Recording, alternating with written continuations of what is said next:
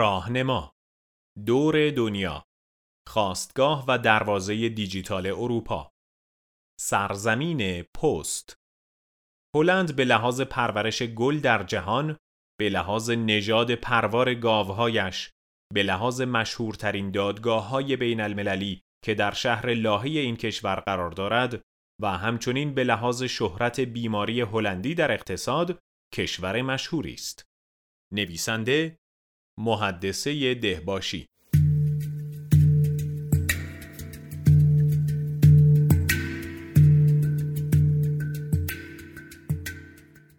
هلند قاره اروپا.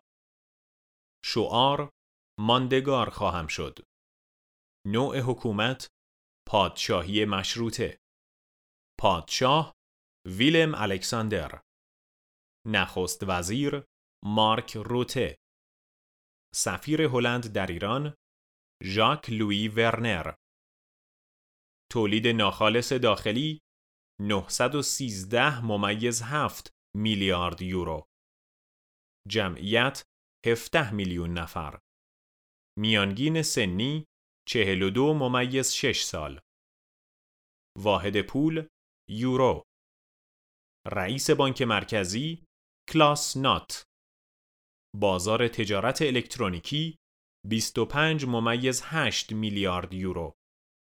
بازار تجارت موبایلی 4.5 میلیارد یورو. پوشش اینترنت 95.9 دهم درصد. نفوذ تلفن همراه 71 درصد. نفوذ حساب بانکی 99.6 دهم درصد.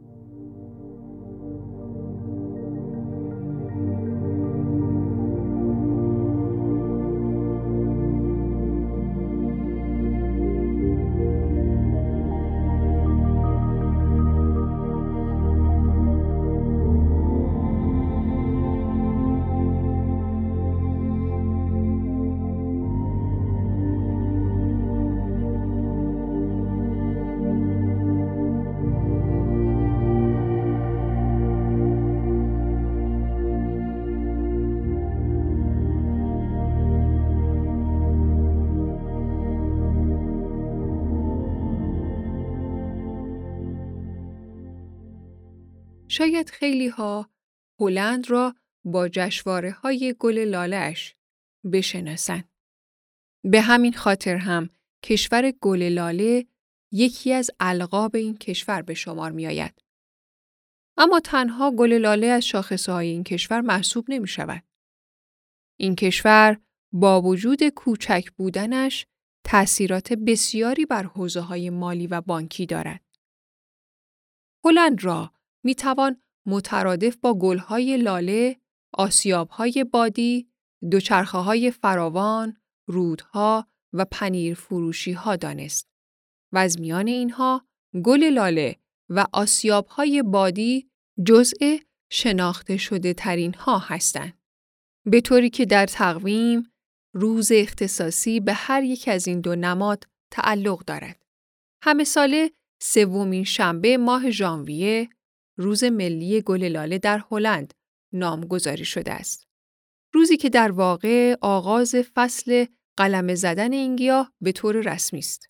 جالب است بدانید که این گل در اقتصاد کشور هلند هم بسیار تاثیرگذار است و مقام اول را در پرورش و تجارت گل در دنیا دارد. گفته می شود که این کشور سالانه بیش از چهار میلیارد پیاز لاله می کارد و تقریبا نیمی از آنها را صادر می کند. یازدهم ماه می نیز در این کشور روز ملی آسیاب بادی نامگذاری شده و در فستیوال هایی که در مناسبت های مختلف سال برگزار می شود یا در روزهای ملی آسیاب های بادی را غرق در تاش های گل، تندیس فرشتگان و تزئینات دیگر می کنند. این سازه زیبا چندین قرن به عنوان تنها فناوری تولید انرژی در هلند محسوب می‌شد.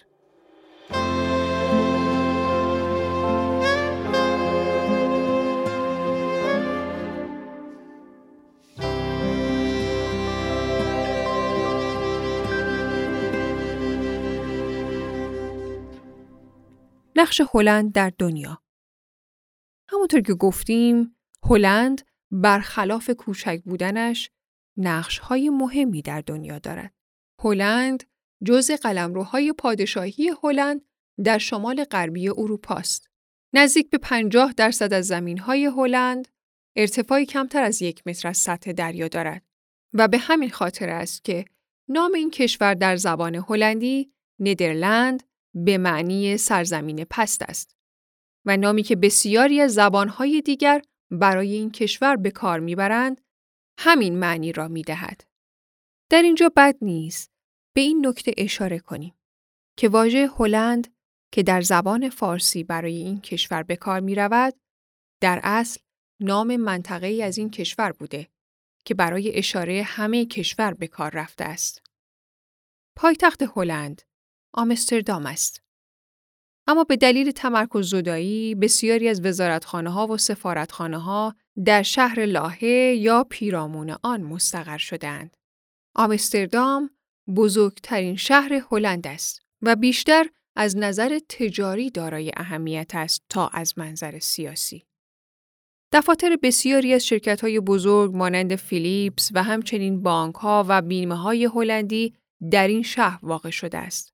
بعد از آمستردام، دومین شهر بزرگ هلند بندر روتردام است. بزرگترین بندر اروپا و دومین بندر جهان پس از بندر شانگهای. بندر روتردام به دلیل جایگاه راهبردی آن در دلتای راین ماس سخولد برکرانه دریای شمال و در قلب سامانه انبوه از راه آهنها، جاده ها و راه های هوایی و آبی به دروازه اروپا معروف شده است. سومین شهر بزرگ هلند که پایتخت اداری آن محسوب می شود، لاهه است.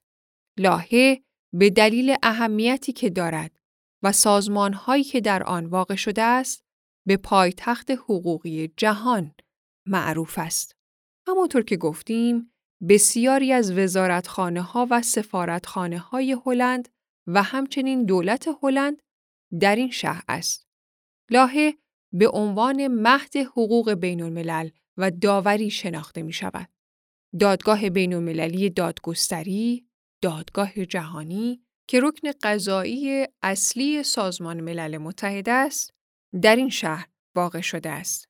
همچنین دادگاه کیفری بین المللی، دیوان دائمی داوری، یوروپول و چیزی نزدیک به دیویست سازمان دولتی بین المللی دیگر در این شهر واقع شده است. اکثر کشورهای خارجی نیز سفارتخانه های خودشان را در این شهر تأسیس می کنند و سفارت ایران در هلند نیز در لاهه قرار دارد. همچنین اولین سازمان بورس و اوراق بهادار رسمی در دنیا در هلند و اولین شرکتی که به طور رسمی سهامش در بورس ثبت شد مربوط به کمپانی هند شرقی هلند است. دوران طلایی هلند هلند هم مانند تقریبا همه کشورهای دنیا یک دوره سیاه و یک دوره طلایی داشته است. هلند تا پیش از استقلالش به هلند هابسبورگ شناخته می‌شد. چرا که زیر فرمان امپراتوری هابسبورگ بود. اما در پی جنگ 80 ساله در سال 1648 میلادی از زیر فرمان امپراتور اسپانیا خارج شد. پس از آن با برقراری جمهوری و در پی آن با ایجاد آرامش در کشور فعالیت‌های بازرگانی، فرهنگی و سیاسی گسترده‌ای از سوی هلندیان آغاز شد که از آن به عنوان دوران طلایی هلند نام برده می شود.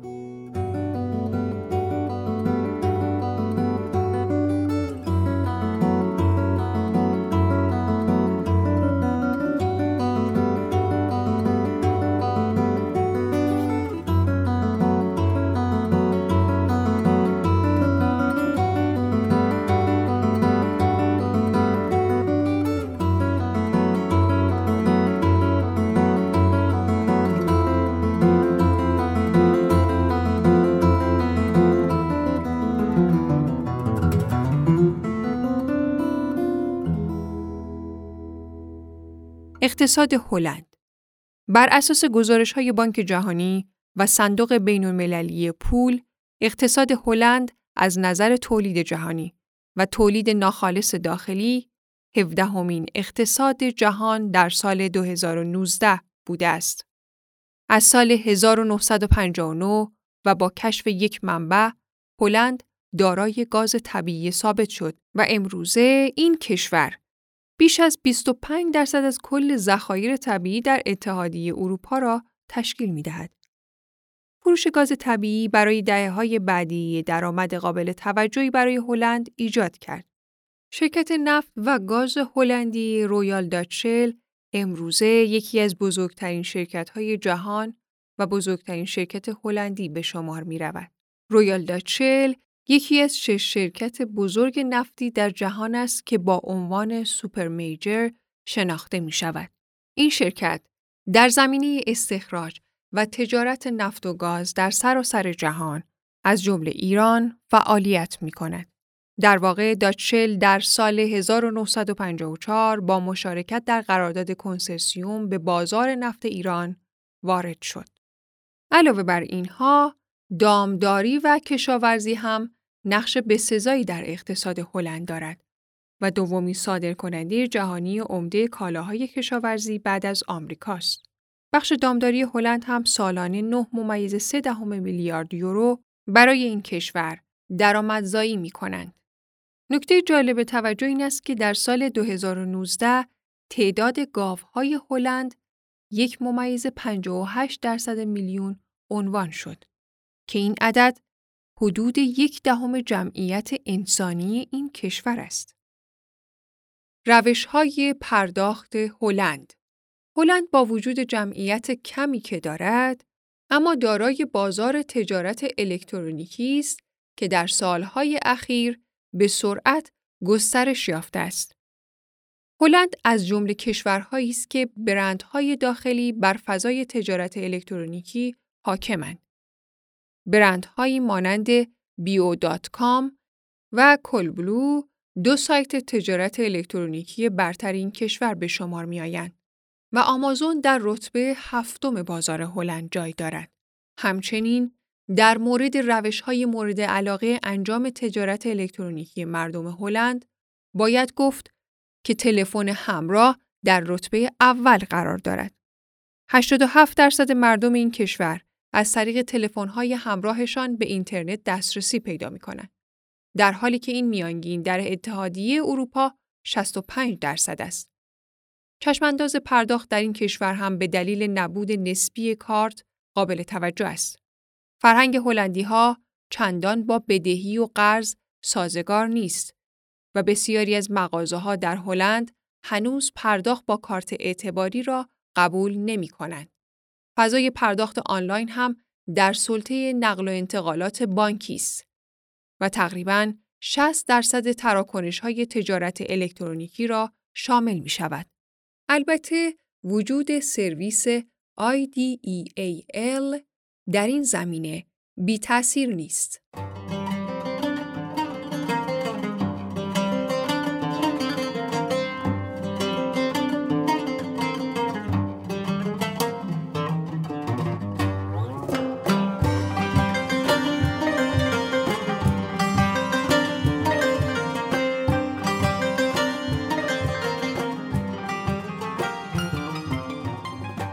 مهمترین بانک ها ABN آمرو مدیر عامل رابرت سواک.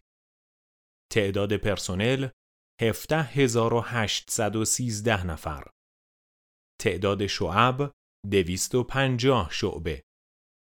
ABN آمرو شرکت خدمات مالی و بانکداری هلندی است که در زمینه ارائه خدمات بانکداری خرد، بانکداری شرکتی، بانکداری سرمایه گذاری، بانکداری اختصاصی و مدیریت ثروت فعالیت می کند.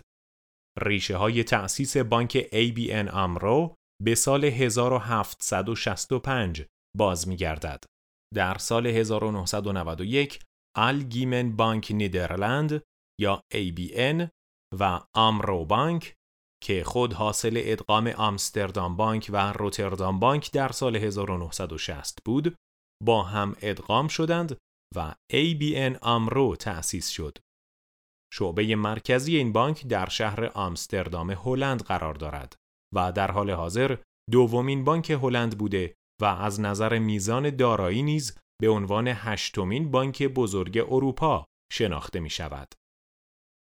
گروه ING مدیر عامل ستیون ون رایسویک. تعداد پرسنل 54 هزار نفر. تعداد شعب 1660 شعبه. گروه ING یک شرکت چند ملیتی بانکداری و خدمات مالی معتبر بین المللی است که شعبه مرکزی آن در شهر آمستردام هلند قرار دارد. دولت ایالات متحده و دولت ایالت نیویورک گروه ING را متهم کرده بودند که از سال 1990 تا 2007 میلادی در مجموع به نقل و انتقال بیش از دو میلیارد دلار پول مبادرت کرده که همگی ناقض های مالی ایالات متحده آمریکا علیه کوبا، ایران و چند کشور دیگر بوده است. گروه ING در سال 2012 رضایت داد که با پرداخت مبلغ جریمه ای به میزان 619 میلیون دلار به موضوع شکایت حقوقی دولت آمریکا خاتمه دهد. رابو بانک. مدیر عامل ویب درایجر. تعداد پرسنل 41861 نفر. تعداد شعب 911 شعبه. رابوبانک شرکت خدمات مالی هلندی و چند ملیتی است که در زمینه ارائه خدمات بانکداری، بیمه، املاک و مستقلات و مدیریت سرمایه گذاری، همچنین ارائه وامهای مسکن فعالیت می کند.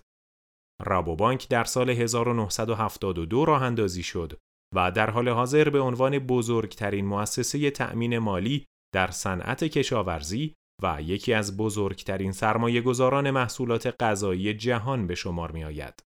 شعبه مرکزی این بانک در شهر اوترخت هلند قرار دارد.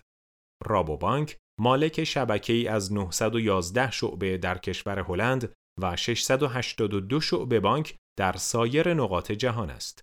این بانک همچنین یکی از پنجاه بانک بزرگ ایالات متحده امریکا محسوب می شود.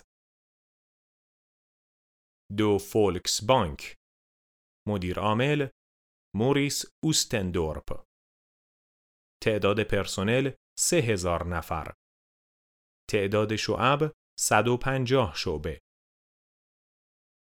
دو فولکس بانک یک بانک خورده فروشی هلندی است که محصولات مالی را به شرکت‌ها و افراد ارائه می‌دهد. قبل از بازسازی این بانک در سال 2017 نام این بانک SNS بود. در سال 1997 SNA شرکت هلدینگ بیمه SNS ریل را خریداری کرد و زیر مجموعه آن شد. در سال 2013 بانک SNS و شرکت مادرش SNS ریل توسط دولت هلند ملی شدند. در سال 2016 هم اعلام شد که از سال بعد این بانک به نام دو فولکس بانک معرفی خواهد شد.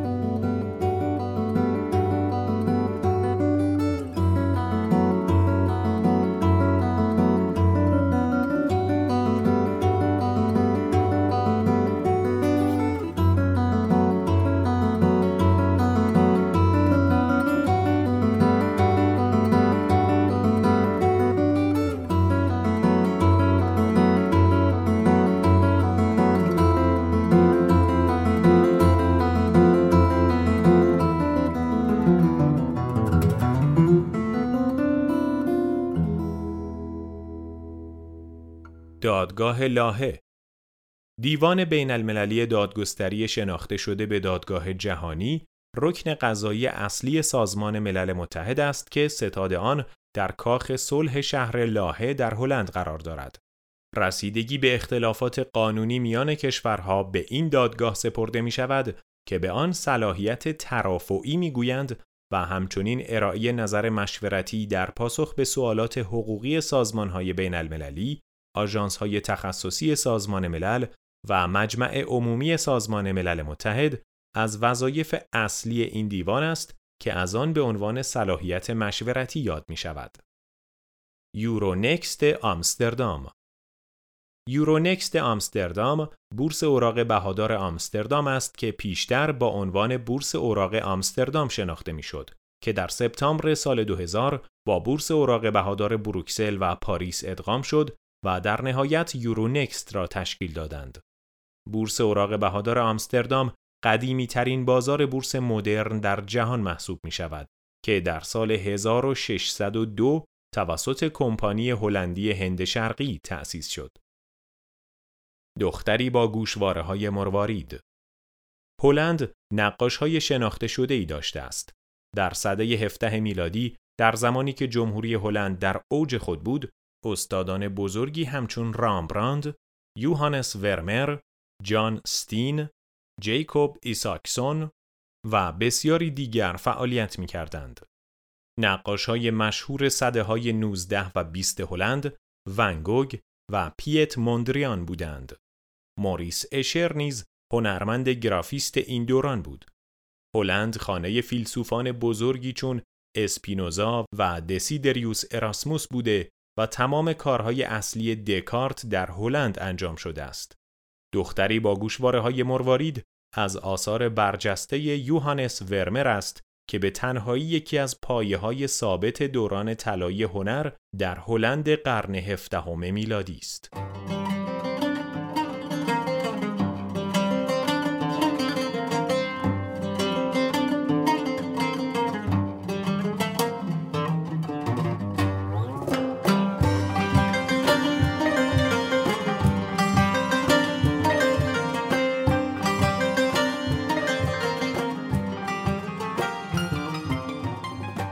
فینتک های هلند سرمایه گذاری های انجام شده در حوزه فینتک در هلند در سال 2019 نسبت به سال 2018 با کاهش جزئی به 148 میلیون یورو رسید. در سال 2019 چهل شرکت فینتک هلندی توانستند جذب سرمایه داشته باشند. از این بین 54 درصد سرمایه گذاری ها روی سه شرکت فینتکی 36 درصد روی 10 فینتک و مابقی فینتک ها توانستند 10 درصد از مبلغ 148 میلیون یورو را به خود اختصاص دهند. سه شرکت فینتکی که بیشترین جذب سرمایه را داشتند عبارتند از GeoPhy 33 میلیون یورو، Brand New Day 25 میلیون یورو و Mollie 25 میلیون یورو. آدین آدین یک شرکت پرداخت هلندی است که به کسب و کارها امکان پذیرش پرداخت موبایلی از طریق پایانه های فروش و تجارت الکترونیکی را می دهد. آدین بیش از 3500 مشتری دارد و در حال حاضر در بورس اوراق بهادار یورونکست حضور دارد. آدین سرویس های آنلاینی را برای پذیرش پرداخت های الکترونیکی در اختیار پذیرندگان قرار می دهد. پرداخت هایی که با استفاده از کارت های اعتباری کارت های نقدی، انتقال وجه و انتقال آنی از طریق بانکداری آنلاین انجام می شود. پلتفرم پرداخت آنلاین آدین به سیستم های مختلفی در دنیا متصل است. مانند روش پرداخت بولتو در برزیل و روش آیدیل در هلند. بانک B-U-N-Q بانک که یک بانک دیجیتال هلندی است تمرکزش را بر دسترسی و سهولت استفاده آنلاین مشتریان از سرویس ها قرار داده است. مشتریان می توانند پس از افتتاح حساب پرداختهایشان را به IBAN شماره تلفن های موجود در دفترچه تلفن و آدرس های ایمیل ارسال کنند. مشتریان همچنین می توانند از شماره های موجود در دفترچه تلفنشان یا ایجاد یک گروه حساب از افراد درخواست پول کنند. فرایند ارسال پول به هر طریقی که باشد به صورت آنی انجام می شود. با استفاده از اپلیکیشن بانک افراد می توانند پرداخت را از طریق کودهای QR انجام دهند.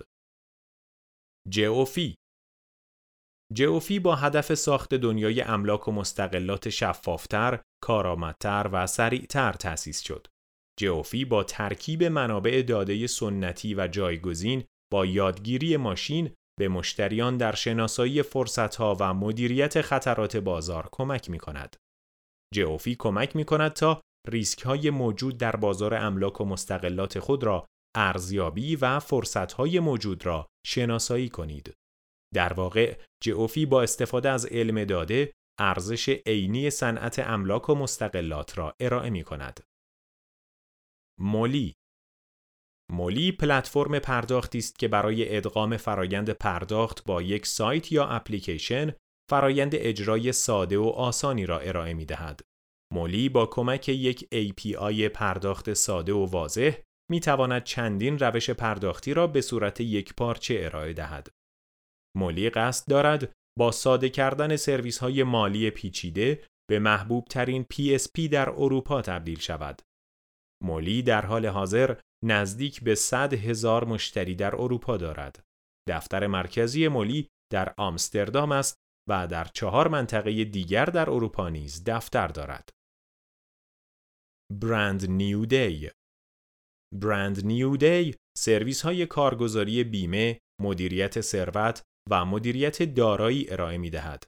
این شرکت در سال 2009 تأسیس شد و از سال 2017 مجوز بانکی خودش را هم دریافت کرد و می تواند محصولات پسنداز خودش را هم به راحتی ارائه کند. برند نیو دی به دو زیر مجموعه تقسیم می شود. یک مجموعه جمعی که در آن حقوق بازنشستگی از طریق شرکت ها تهیه و تأمین می شود و در زیر مجموعه بعدی این حقوق توسط خود مردم تهیه می شود.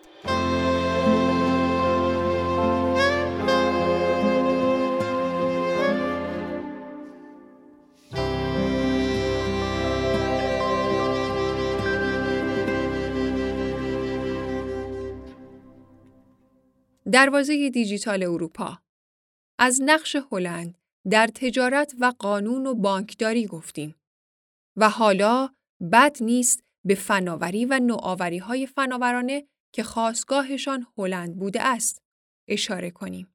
هلند با داشتن محیطی فناورانه و های قوی دیجیتال به یکی از بهترین کشورها برای شرکت‌های فناوری بدل شده است. با توجه به اینکه 98 درصد خانوارها از اتصال پهنای باند برخوردار هستند، هلندی ها را می توان در جایگاه دوم در حوزه ارتباطات آنلاین قرار داد. مراکز تبادل اینترنت آمستردام یکی از برترین توضیح کنندگان داده دیجیتال در دنیا به حساب می آید. شرکت های فناوری اطلاعات از استارتاپ ها گرفته تا شرکت های چند ملیتی در این کشور دیده می شود. بازیگران بزرگی چون IBM، مایکروسافت، گوگل، NTT و اوراکل هلند را برای برقراری دفاتر اروپاییشان انتخاب کردند. در سال 2018 دولت هلند استراتژی دیجیتالی سازی هلند را راه اندازی کرد. این استراتژی رویکردی دو جانبه دارد. صورت بخشیدن به دیجیتالی شدن در بخشهایی مانند مراقبت‌های بهداشتی، انرژی، تحرک و کشاورزی و تقویت بنیان دیجیتالی شدن در امنیت سایبری، حریم خصوصی، مهارت‌های دیجیتالی و رقابت عادلانه. دولت هلند همه ساله با صرف هزینه 4.5 میلیارد دلاری پیشرفت‌های علمی و فناورانه مختلفی را رقم می‌زند. همه اینها و کسب رتبه دوم در شاخص جهانی نوآوری در سال 2018 نشان دهنده استقبال و میزبانی هلند از ابتکارات و پیشرفت‌های علمی و فناورانه است. البته باید گفت که علم و فناوری در هلند سابقه ای طولانی دارد و دستاوردها و اکتشافات قابل توجهی در دنیا به نام هلند ثبت شده است. قرن هفدهم برای هلندی ها دوره برجسته بوده و در این دوران دانشمندان هلندی تلاش بسیاری برای رونق فکری در جامعه کردند. در دهه 1880 کاهش قیمت غلات جامعه هلند را به شدت تحت تاثیر قرار داد. با توجه به اینکه اقتصاد این کشور اقتصادی مبتنی بر کشاورزی بود، مداخله دولت برای جلوگیری از ایجاد فقر در کشور ضروری بود و در نهایت این اقدامات به ایجاد مدلی برای توسعه سیاست علمی منجر شد. در واقع با کمک آزمایش های علمی رابطه مثبت بین کود مصنوعی و کیفیت خاک، عملکرد دانه و هزینه های تولید مشخص شد. سازمان های دولتی و خصوصی برای آگاهی کشاورزان تلاش های بسیاری کردند. این اتفاق را می توان اولین کاربرد آگاهانه تحقیقات علمی به حساب آورد. در ادامه به برخی از نوآوری هایی که توسط هلندی ها انجام شده اشاره می کنیم. انتشار کتابی به نام The Human Corporis Fabrica در مورد ساختار بدن توسط آندریاس وسالیوس بنیانگذار آناتومی مدرن انسان در سال 1543 پتنت اصلی تلسکوپ توسط زکریاس جانسون و هانس لیپرهی در سال 1608 ساخت اولین زیردریایی شناور توسط کورنولیس دربل در سال 1620 ساخت نمودار اسنلن.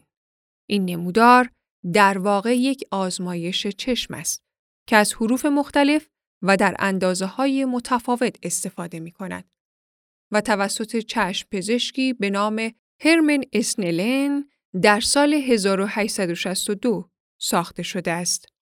اختراع دوربین کنترل سرعت توسط راننده رالی به نام موریس گاتسومونیدس در سال 1958. ساخت دیسک های فشرده CD توسط شرکت هلندی فیلیپس و شرکت سونی در سال 1979. اختراع زبان برنامه نویسی پایتون توسط گایدون روسوم در مرکز تحقیقاتی سنتروم ویسکوند در سال 1989. اختراع اتصال بیسیم بلوتوس توسط جاب هارتسون زمانی که در شرکت سوئدی اریکسون در سال 1994 کار می کرد.